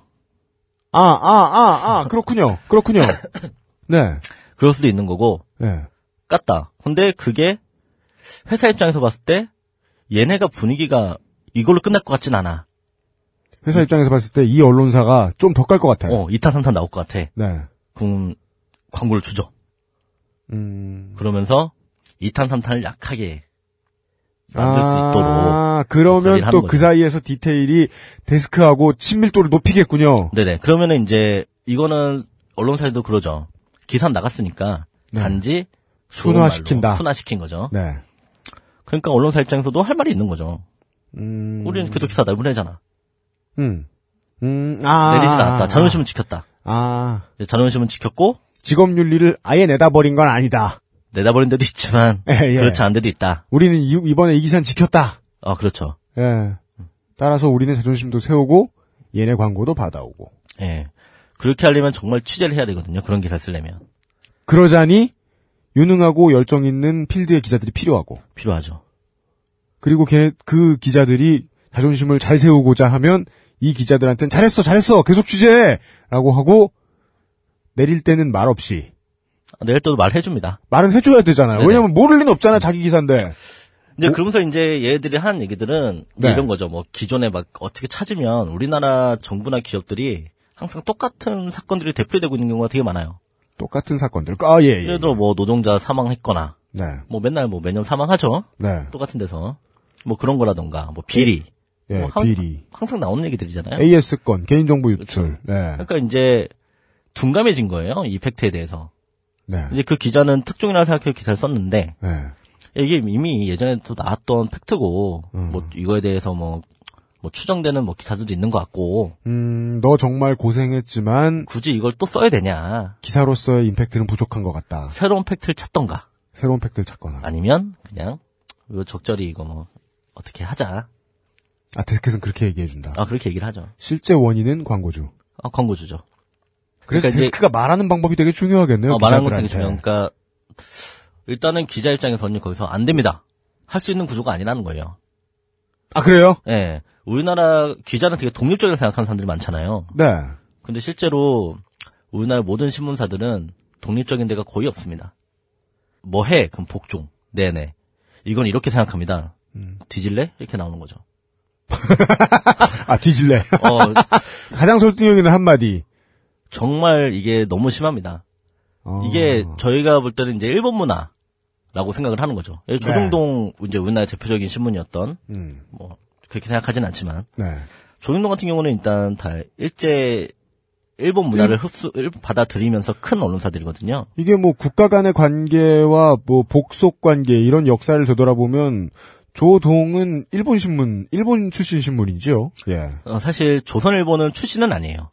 원래는 민족 신문이었는데 바뀌었죠. 네네네네. 네. 아니 동아일보도 예 민주투사였어요. 아유 동아일본 대놓고 일본이었는데. 역할들이 달라지니까. 네. 아. 근데 또 이제 아시다시피 그 조중동이 다 어떤 특정 기업과 또 연계가 돼 있지 않습니까? 네, 관계들이. 예, 예. 이런 문화 자체를 이제 그렇게 만들어 놓은 거예요. 그 일본 문화로. 기업 문화. 아 일본 문화가- 분석하시기엔 일본 문화가 많이 지배하고 있다. 네네. 예를 들어 이제 이런 거죠. 뭐 우라카이란 말을 자주 하지 않습니까? 기자들이. 뭔, 소- 뭔 뜻이에요? 100개 쓴다는 건데요. 예. 일본 말이죠. 오라카이. 네. 근데 그런 걸 모든 기자가 다 알고 있고 그렇게 쓰고 아, 합니다. 그러니까 일본 그런 용어. 거로 봤을 때는 네. 용어도 그렇고 예. 어떤 일본 문화가 정착된 거다. 음, 그러니까 기자들은 절대 독립적이기 힘들다라는 거죠. 음, 되게 안타까운 거는 이제 어 그러니까 이제 친구 중에 이제 뭐 되게 대표적인 네. 이제 스포츠 신문에 일하는 애가 있어요. 대표적인 스포츠 신문. 네. 스포츠 고리어 뭐 있죠. 예, 예. 똑똑한 친구예요. 네. 근데 주로 어떤 쓰고 그렇게 어떤 기사 쓰고 있냐면 네. 헉 이럴 수가. 어, 맞아요, 맞아요. 어 그녀 벗었다. 네. 제 후배도 그, 그 스포츠 고려 있어요. 네. 여자인데도 네. 걔 이름 검색해보면 맨날 숨막히는 뒤태만 나와요. 어 그거를 기자가 네. 쓰는 게 아니에요. 시켜요 위에서. 그렇겠죠. 그러니까 되게 자존상해하죠. 예. 아씨 나는 공부해서 여기까지 힘들게 왔는데 네. 기껏해야 쓰고 있는 게 그녀 벗었다 그런 기사만 쓰고 있으니까 네. 얼마나 짜증납니까? 아, 그가 언론정보학을 대학교에서 공부하고 졸업해서 청운의 꿈을 안고 들어가서 계속 숨막히는 뒤태 기사만 쓸 수 있는 이유는 아마도 밝은 선생님께서 해석해 주신 바에 의하면 일본 문화의 잔재도 많은 영향을 끼치고 있고 하여간 네네네. 그런 상명하복은 상당히 심하다. 상당히 심합니다. 다른 교사는 절대 넘볼 수 없는 그런 문화가 자리 잡고 있죠. 예를 들어 밑에 아래 기자들이 데스크한테 반박하는 얘기를 하는 순간 어, 그 기자는 어떻게 돼요? 아 뒤지게 욕먹고 나가야죠. 정말요? 네. 흔히는 이제 노동권이 보장돼 있으니까 그냥은 못 내쫓고 나갈 분위기를 만들어 주겠네요. 아, 못 견딜 분위기를 못 견디죠. 대놓고 욕을 해요. 언론사들은. 평소에. 네. 삑처리 되나요, 삑처리? 그럼요. 어, 저, 제 특기가 삑철인데요. 네. 지가 기자냐? 그래서 막 별로 다 합니다. 그, 저, 취재부 사무실 사람들 막 있을 때. 어, 그럼요. 아예 대놓고 욕을 하죠. 진짜요? 네. 어, 앞으로 총수한테 잘해줘야겠네요. 그 정도까지는. 아, 근데 어 되게 심해요. 음. 그래서 이제 되게 아이러니한 거죠. 기자들은 밖에 어떤 기업이나 정보들 감시하면서 네. 똑바로 하라고 얘기하는데 네. 감시를 하는데 음, 결국에는 기자들도 그런 문화에 지금 길들여지고 있는데 네. 우리가 그런 사회적인 얘기 할 수 있는 음, 그런 입장이 되느냐라고 음. 의심을 갖는 기자들이 많이 있죠. 그리고 그 분명한 수직 구조, 분명한 상명하복의 문화는 광고 수주를 위해서 매우 필수적이겠네요. 아 매우 필수적인 거죠. 안 내리겠습니다! 난리치면 그걸 못 내리면 아 그래도 내리겠죠. 아무튼 내릴 수, 그 그렇다고 기사를 데스크 입장에서 빌 수는 없잖아요. 야, 네가 지금 이 기사 하나 때문에 우리가 못 벌어오는 돈이 얼마인 줄 알아? 이러면서 징징댈 수는 없잖아요. 징징대진 않고요. 네. 이제 담배 피면서 잘 얘기를 하죠. 아, 예. 네. 하면서. 어, 아 좋아 막 칭찬해주면서 아 근데 아시다시피 우리 그 광고 담당하시는 예. 자기라고 얘기는 안 해요 항상 네. 그 사장님이나 네. 또는 뭐 광고 담당하시는 뭐 상무님들 네. 그런 분들이 좀 어려워한다 한 번만 어떻게 좀 참자 야, 이 회사에 25년 차셔. 어. 관계도 있는데 음. 너무 힘들어하신다 네. 그러면은 이제 정상적인 어떤 감성을 가지고 있는 사람이라면 음. 어, 그냥 한 번쯤은 깔 거 많으니까 음. 한 번쯤 뭐 알겠습니다 뭐 판단에 맡기겠습니다 하고 나오는 게 정상이죠 아이고, 그니까 그 사람들의 이게 나쁘다는 게 아니고 뭔가 나쁜 일의 과정을 말씀드렸습니다만 정상적인 가- 과정이라는 용어를 박 교수님께서 써주신 게 정상적인 감정을 가지고 있으면 이렇게 등을 털어먹으니까 이 사람들이 자존심을 깎아가고 잘 지들이 써먹고 그거를. 그러게요. 음. 그러면 안 되는데. 네. 궁금한 게 정말 많은데 저희들은 이 얘기를 해야 되겠, 이런 핑계를 대야 되겠네요.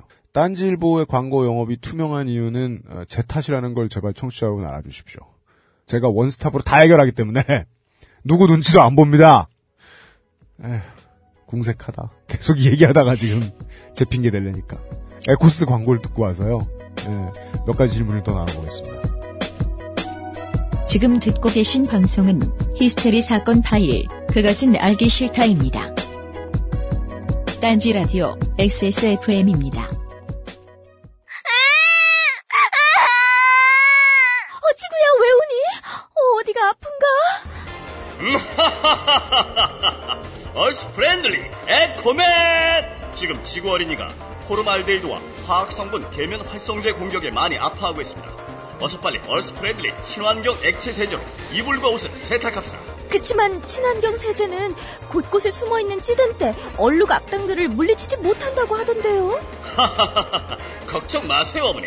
사람 피부와도 같은 중성 pH와 식물 성분으로 만든 계면 활성제는 풍부한 거품과 세정력으로 흰옷은 하얗게 색깔옷은 더욱 선명하게 독성 킥 친환경 펀치 19.9% 생물의 빛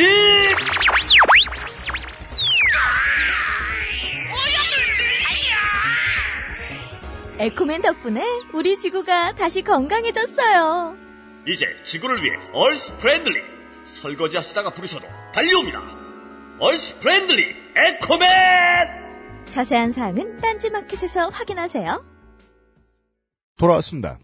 뒤에 또, 뭐, 다음 주가 되고, 또 다다음 주가 되면, 에, 이런저런 얘기를 또 많이 말씀을 드리겠지만, 아까 제가 처음에 시작할 때, 에, 이야기했던 질문은 저는 정말 10여 년, 수십 년 못 풀었던 거였거든요. 그니까 그, 뭐, 포털도 그렇죠. 아, 그쵸. 네. 포털이 사실 지금은 갑이죠. 왕갑, 왕갑. 어. 넘사벽. 절대갑. 아, 그렇죠. 그러면, 결국 절대갑이라면, 이 데스크에 앉아있는 이 부장, 국장, 네네네. 혹은 뭐 홍보실의 뭐 과장, 네. 홍보 담당, 심지어 대기업의 이사 네네네. 이 모든 사람들이 네. 그냥 포털 언론 관리하는 쪽에서는 그냥 플랑크톤으로 보인다. 아, 그렇죠. 이제 포털이 되게 막강해졌죠. 그럼 이제 사람들이 기사를 보려면 예, 포털에서 기사를 봅니다. 네, 그 사람들이 얘기를 하죠. 너 신문 이런 뉴스 어디서 봤어? 어, 나 네이버에서, 네이버에서. 봤어. 다음에서 봤어. 음. 라는 얘기를 합니다. 언론사가 미디어 다음이야. 네, 아 그게 다네요, 진짜. 그렇게 생각하더라고요. 구글로 서치해서 기사를 찾아본 사람들은 별로 없죠. 미디어 다음에 기자가 있는 줄 알아요. 아, 그런 사람들도 있죠. 왜냐면 구글 서치는 네네. 그 서치하는 단어만 집어넣은 야한 사이트가 너무 많으니까. 그 한 가지 팁을 알- 말씀드리자면 네, 네이버에서 지어진 기사도 네, 구글에 남아 있습니다. 이런 생활 정보를 드립니다. 네, 찾으면 나옵니다. 다음 구글, 네이버에 딱 찍고 들어갔더니 관련자의 요청에 의해 삭제되었습니다 했던 기사들은 구글에서 찾으실 수 있습니다. 찾을 수 있습니다. 네.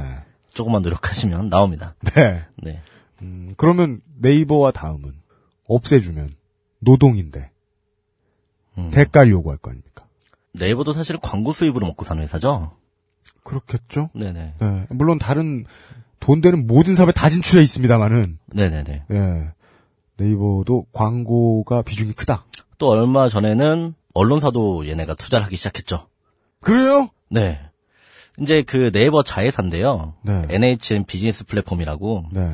어, 100% 자회사입니다. 네. 네이버가 가- 지분을 가지고 있는. 100% 지분. 네네네. 네. 얘네가 최근에 조선 미디어랩, TV조선이죠. 네. 그리고 J미디어랩, JTBC, 네. 미디어랩, 채널A 채널 A. 8억 5천만 원, 16억원, 9억 9천만 원을 투자해서 네. 20%의 지분을 확보했습니다. 이게 다른 회사 같으면 싼 돈인데 네네네. 예 종편이면 좀 그, 그 싸네요. 정도 예 어. 생각보다. 아니 품돈이죠 네. 방송국인데 아 그렇죠. 억 단위 10억 단위 정도 쓰고서 20%를 확보했다 네네네. 어, 거의 대주주 아니에요 대주주죠, 그러면? 대주주. 네네.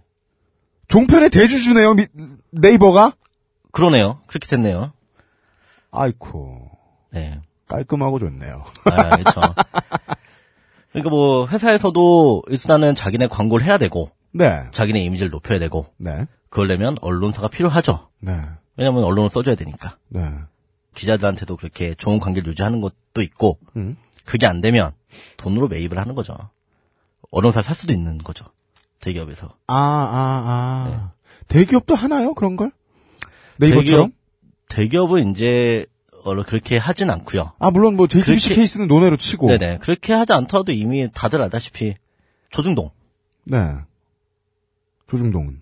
다 회사 동생이거나 뭐 이세 아, 동생이거나 아, 아. 다 그렇게 연관돼 있지 않습니까? 개족보, 아, 예, 개족보가 네네, 있죠. 개족보, 네네. 예, 예. 뭐 네. 그거는 충분히 뭐 네이버에서 족보 치시면 나오는 거기 때문에 실제 예, 생식 관련된 족보가 있지요. 어 있죠.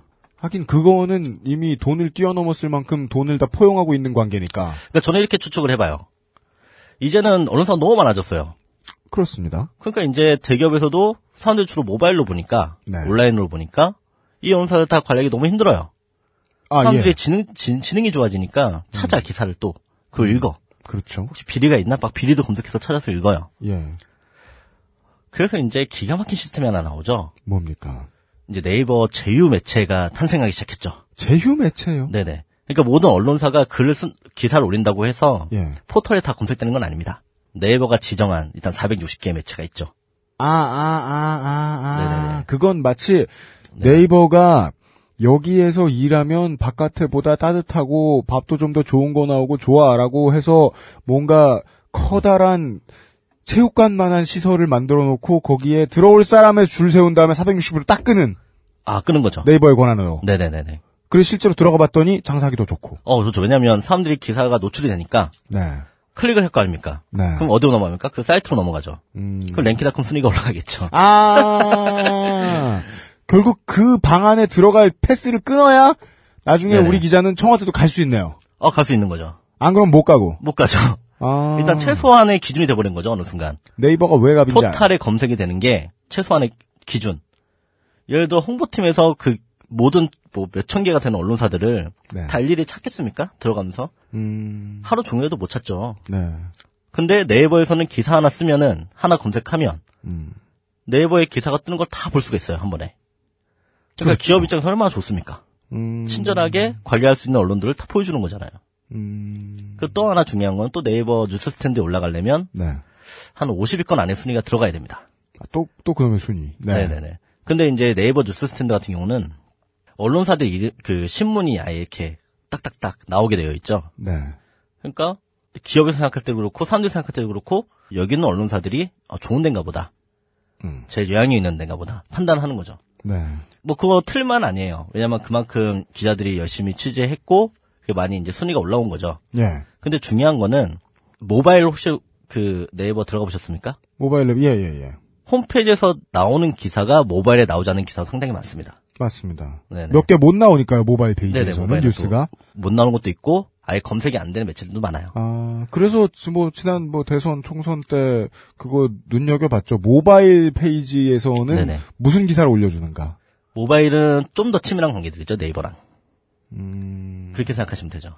음, 모바일에도 기사가 올라올 수 있을 정도 수준의 언론사들은 더 갑인 거죠. 더 순위가 높은 거죠. 예, 네이버와 좀 더 친하다. 좀 더 친한 거죠. 근데 언론사가 갑이래봤자 네이버와 얼마나 친하냐가 갑이라는 거지. 아 그렇죠. 결국에는 그거죠. 왜냐면 네이버가 교황청이니까. 아 네네. 예를 들어 쉽게 얘기해서 얼마 전에 그 또 하나의 가족이라는 영화 있었지 않습니까? 네, 또 하나 약속. 예. 어 그거를 이제 뉴데일리에서 아, 뉴데일리에서. 예. 그 신나 대, 깎였죠. 대표가 네. 어, 기사 내려줬다고 우리 잘 관리해줬는데 미안하다 라는 기사 썼었죠. 예? 그래서 기사 한번 내려줬죠. 그게 뭐, 뭐죠? 아, 그러니까 또 하나의 가족이 삼성의 선택 민감하게 받아들이는 또 하나의 약속. 아, 그런 그렇죠. 영화지 알고 않습니까? 있습니다. 네. 근데 그거를 뉴델리 기자가 예. 기사에 썼어요? 그 기사 쓴 거예요. 그 또 하나의 가족. 어떤 내용으로? 뭐 볼만한 내용이다라고 기사 쓴 거죠. 아. 네네. 그러니까 이제 삼성에서 전화 온 겁니다. 그 대표한테. 2014년 2월 18일 박정규 뉴데일리 편집국장 겸 대표이사가 김부경 삼성 미래전략실 커뮤니케이션팀 전무에게 문자 메시지를 보내 뉴데일리에 나온 영화 또 하나의 약속 관련 기사를 삭제했다는 내용을 전하고 그간 애정어린 눈길로 보살펴 주어서 감사한다는 인사말을 하였고 이 문자가 프레시안에 입수되어 기사화된 사건입니다. 문자 내용에 따르면 문자를 보내기 전날인 2월 17일 박정규 뉴데일리 대표이사는 삼성의 김부경 전무, 박종문 차장을 만났고 이 자리에서 박종문 차장에게 뉴데일리가 영화 또 하나의 약속 관련 기사를 쓴 것에 대해 서운하다고 말했다고 합니다. 아, 서- 섭섭하다. 섭섭하죠. 어, 왜냐하면 다른 회사도 아니고 뉴데일리 정도면 광고를 받고 있는데였죠, 주델리랑은. 광고를 작게 받지 않는 걸로 알고 그쵸, 뭐 있는데. 크게 받았죠. 네. 그리고 또 여긴 뉴스 스탠드에 올라가 있는 큰 네. 언론사고. 네. 그러니까 이제 그 대표가 답장을 보냈는데 네. 이 바보들이 프레시한 기자들한테 잘못 보낸 거예요. 그 바회포가 어떻게 보냈냐면 어, 아니면 잘못해도 그건 씨. 죠 그러니까 이런 거죠. 아 원인은 이 때문인가요? 아 그렇죠. 아 이름도 잘 몰라. 뭐 이름이 똑같을 수도 있고 아 똑같진 않았죠. 하지만 뭐 예. 하여간 뒤엔 프레시한 닷컴일 거 아니에요. 핸드폰을 못 쓰면 피처폰을 쓰던가 아. 스마트폰을 써가지고 헷갈리게 아, 스마트폰을 얼마 안 쓰신 그런 분이겠죠. 덤 유저시구나. 예. 그러지 않고서는 스마트하지 못한. 잘못 보낼 수가 없죠. 아. 네, 그래서 보내서 예. 이제 한국 일보 출신이래요. 네. 그래서 자기가 한국 거기에 있을 때부터 음. 잘 이렇게 자기를 관리해줬는데. 한국일보 있을 때부터 예. 어, 삼성에서 자기를- 날 관리 그렇죠. 잘해줬는데. 아, 해줬는데, 어, 미안하다. 미안하다. 기사 삭제했다. 라고 이제 보낸 거예요, 문자로. 기사 삭제했습니다. 네. 광고 끊지 마세요. 근데 프레시아는 또 있다다 싶어서 그걸 네. 기사 바로 써버렸죠. 안 그럴 수가 그래서 있나요? 이제 취재하기 얼마나 어려운데 자기한테 문자로 보내주는데 어, 취재를. 그쵸. 단독이죠, 단독. 예. 그런데 프레시안이 보도한 이 특종의 기사문에는 문자를 주고받은 사람들 간의 정황이 분명한데도 실명이 빠져 있었다고 합니다. 그래서 저는 이제 의심되는 거죠. 프레시안도 혹시 이제 삼성에서 광고를 받지 않았을까. 프레시안은 가명으로 처리했죠. 아 그렇습니까? 예. 가명으로 처리했는데. 받은 기자, 그게 의심스럽죠. 문자 받은 음. 기자. 네네. 그리고 이제 삼성이라 그 어떤 음. 어, A 대표 한 언론사 대표라고 네. 이제 그게 뉴데일리 대표. 삼성과 뉴데일리의 네네네. 문자가 우리한테 들어왔다. 뉴델이라고 하진 않고 뭐 예. 뭐 인터넷 경제신문사 A 대표는 네. 뭐 삼성그룹의 한 간부한테 네. 시자문자를 통해서 뭐 이런 애- 뭐 이런 경, 경영가 있었다 네. 그렇게 이제 기사를 썼죠. 프레시안 특종. 예. 예. 근데 이제 저는 이제 의심하는 게 왜 이거를 굳이 음. 익명 처리했을까? 음. 사실입니다. 아. 그래서 좀 찝찝해요. 그래서 이제 밀 이거 이거 이 밀당인가? 어, 밀당일 수 있다는 생각을 하는 거죠. 아, 어, 어, 관계가 좀 있거나 그래서 그냥 만약에 프레시안도 대표적인 신문 중에 하나이기 때문에 아까 박 교수님 알려주신 프로세스에 따르면 그래서 프레시안의 그 기사를 보고 삼성에서 전화가 온 다음에 기자는 몰라요. 그 데스크에 전화를 해보면 홍보실에 전화해봐요. 그래서 프레시안 홍보실에 전화했더니 데스크에 전화해보세요. 그래서 다시 한번 프레시안 데스크가 전화를 받아서 광고 얘기를 했을 수도 있겠구나. 어 했을 수 있죠. 그건 모르는 거죠. 자, 이 방송을 듣고 계신 아, 프레시안의 임직원 여러분, 어, 의혹 제기로 고소하시진 않으시겠죠? 네. 아 이거는 뭐 추측이니까 추측. 네. 뭐 팩트 뭐 그랬다는 게 아니라 네. 이게 이제 언론사들 이 그렇게 많이 해왔으니까 네. 아. 그것도 하나의 뭐 이유가 될 수도 있다라는 거고. 실명을 깠으면 모를까. 아, 그러니까 음. 그건 찝찝하게 남아 있는 거죠. 알면 또 뉴델리 그 대표랑 사실 되게 친한 사이였던가. 그럴 수도 핸드폰에 있고요. 서로 이렇게 보낼 정도니까. 네. 너 또 잘못 보냈다고 한다면은 최근에 있던 사람이잖아요. 연락했던 경우가. 네. 그러니까 되게 친해서 뭐 아. A 대표라 A 대표라고 뭐 한 걸 수도 있고. 음, 어쨌든 뭐 관계가 이- 있었겠죠. 음. 근데 이제 미디어 오늘에서 네. 어, 실명으로 기사를 내보냈죠. 그렇죠. 네네. 아니, 근데 딱 생각해봐도, 팩트임이 분명하지 않은 구석이 아무것도 없는데 실명을 네. 안 내보낼 이유가 없으니까. 그렇죠. 네. 그건 이제 팩트니까. 예를 들어 이제 뭐 소송 중이거나 네. 뭐 이게 뭐 의혹이거나 그럴 때는 가명을 쓰는 게 맞는 거죠. 네. 시전을 보여줘야 되니까. 네. 근데 이건 팩트니까. 네. 그냥 땡! 하고 네. 팩트인데. 어, 그냥 써줘도 됐을 텐데. 이거 뭐 한성교 의원 문자 이렇게 뒤에서 이렇게 국회 뒤에 쳐다보고 있다가 기자가 사진을 찍었으면 그건 한성교 의원 폰이지. 어, 그렇죠. H모 의원 폰이 아니잖아요. 어, 그렇죠. 근데 그걸 H모 의원이라고 내보낸다. 그럼 H모 의원한테 무슨 하고 싶은 얘기가 있는 것이다. 그렇게 볼 수 있는 거죠. 알겠습니다. 네네. 네. 그래서 이제 네이버 같은 경우는 어, 이렇게 이제 언론사들 순위를 매겨놨지 않습니까? 예. 뭐 뉴스 스탠드 올라올 수 있는 언론사들, 음. 그 자기네 기사를 송구할 수 있는 언론사들. 음. 실제로 떨어진 경우도 많고요. 그렇겠죠. 네이버에 올리겠다고 이제 심의를 요청을 했으나 음. 네이버에서 안 된다 해서 떨어지는 데도 있고. 이제 그러다 보니까 이제 모든 언론사든 네이버에 일단 기사를 송구하고 싶어 하죠. 네. 사람들이 많이 보니까. 당연합니다. 그 사람들이 많이 와서 자기 순위 올려야 되니까. 네. 그러니까 어떻게 보면 또 기업 입장에서도 자기네가 모든 언론사를 다 관리하기 너무 힘들었는데 음. 네이버에서 한 번에 보여주니까 포털에서 음, 음. 얼마나 관리하기 편해졌습니까? 아, 중간업자 하나 껴있으니까. 네네 편해진 음. 거죠. 음, 그러니까 이게 어떻게 보면은 언론 길들이기 되게 좋아진 환경이다라고 말씀드리고 싶은 거죠. 결국 네이버와 다음은 언론 길들이기 브로커네요, 대기업의 입장에서는. 어 그렇죠. 예를 들어 막말로 뉴데일리 그렇게 기사 떴어도 음. 네. 지금도 뉴스 스탠드 한 자리 딱 차지하고 있거든요. 네. 이해가 저는 안 되거든요 개인적으로. 아. 내가 일반 소비자라면 음. 일반 국민이라면 음, 이런 사고가 터진 언론사 썩었다는 걸 보여줬는데 네. 굳이 얘를 지금까지도 그 뉴스 스탠드로 음, 딱 자리 잡게 해주는 거 자체가 음. 모순이지 않냐. 아, 그래서 소비자 국민들이 똑똑해져야 된다. 네. 음, 잘 봐야 된다라는 걸 말씀드리고 싶은 거고요. 아, 네, 네. 얘는 이제 순위 높이는 방법에 대해서 뭐 얘기해도 될까요? 순위 높이는 방법? 네. 언론사가 순위 높이는 방법이요? 아 있죠. 아, 네. 우리는 이런 디테일부터 다음 주부터 시작해서 네. 예, 아, 저희들이 이 지방선거 전국에 돌입하기 직전까지 다시 한번 말씀드립니다. 어, 언론 정보 확보를 꿈꾸는 혹은 이제 그 업계에 들어가려고 준비하시고 계신 언론 정보 확도 어, 광고 홍보 쪽도 환영합니다. 어차피 광고 홍보도 언론 정보가 커리큘럼에 있지요. 아 중요하죠. 예, 사회에 첫발 들이시기 시기 전에 여러분을 위한 멘탈 쉴드입니다. 미리 데미지를 입혀드리겠습니다. 이런 시리즈를 앞으로 다음 주부터 진행을 해 보도록 하겠습니다. 아마도 우리 아까 또 밖에서 예, 담당 형사 말씀 나눴는데 예, 다음 주에는 저희들이 제가 방금 말씀드린 대로 이, 에, 신문사에 취직을 원하시는 분들 그쪽으로 꿈을 품고 계신 분들을 위해 어디 가면 이게 좋겠고 저기 가면 저게 조카다. 이런 이야기들을 실무에 곁들여 알려드리도록 하겠습니다. 그런 거죠? 그런 거 맞죠? 아 네네 정확히 한번 찝어드리도록 하겠습니다. 왜냐하면 이제 성향에 따라서 네, 견딜 수 있는 데고 그, 또 견딜 수 없는 데가 있고요. 네, 또 자기 성향을 자기가 제일 잘하지 않습니까? 네, 그냥 무턱대고 이제 여행 가면 잘할 거야라는 마음으로 실패하지 않기 위해서 네, 어, 성향에 따른 언론사 선택법 네. 어디 가면 이런 성향은 잘 적응할 수 있다.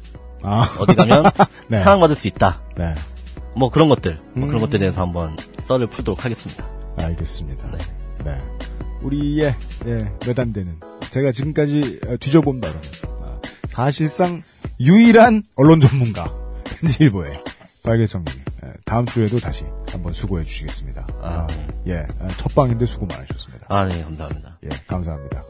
2부엔 이용이 온답니다. 딴지 라디오 XSFM입니다.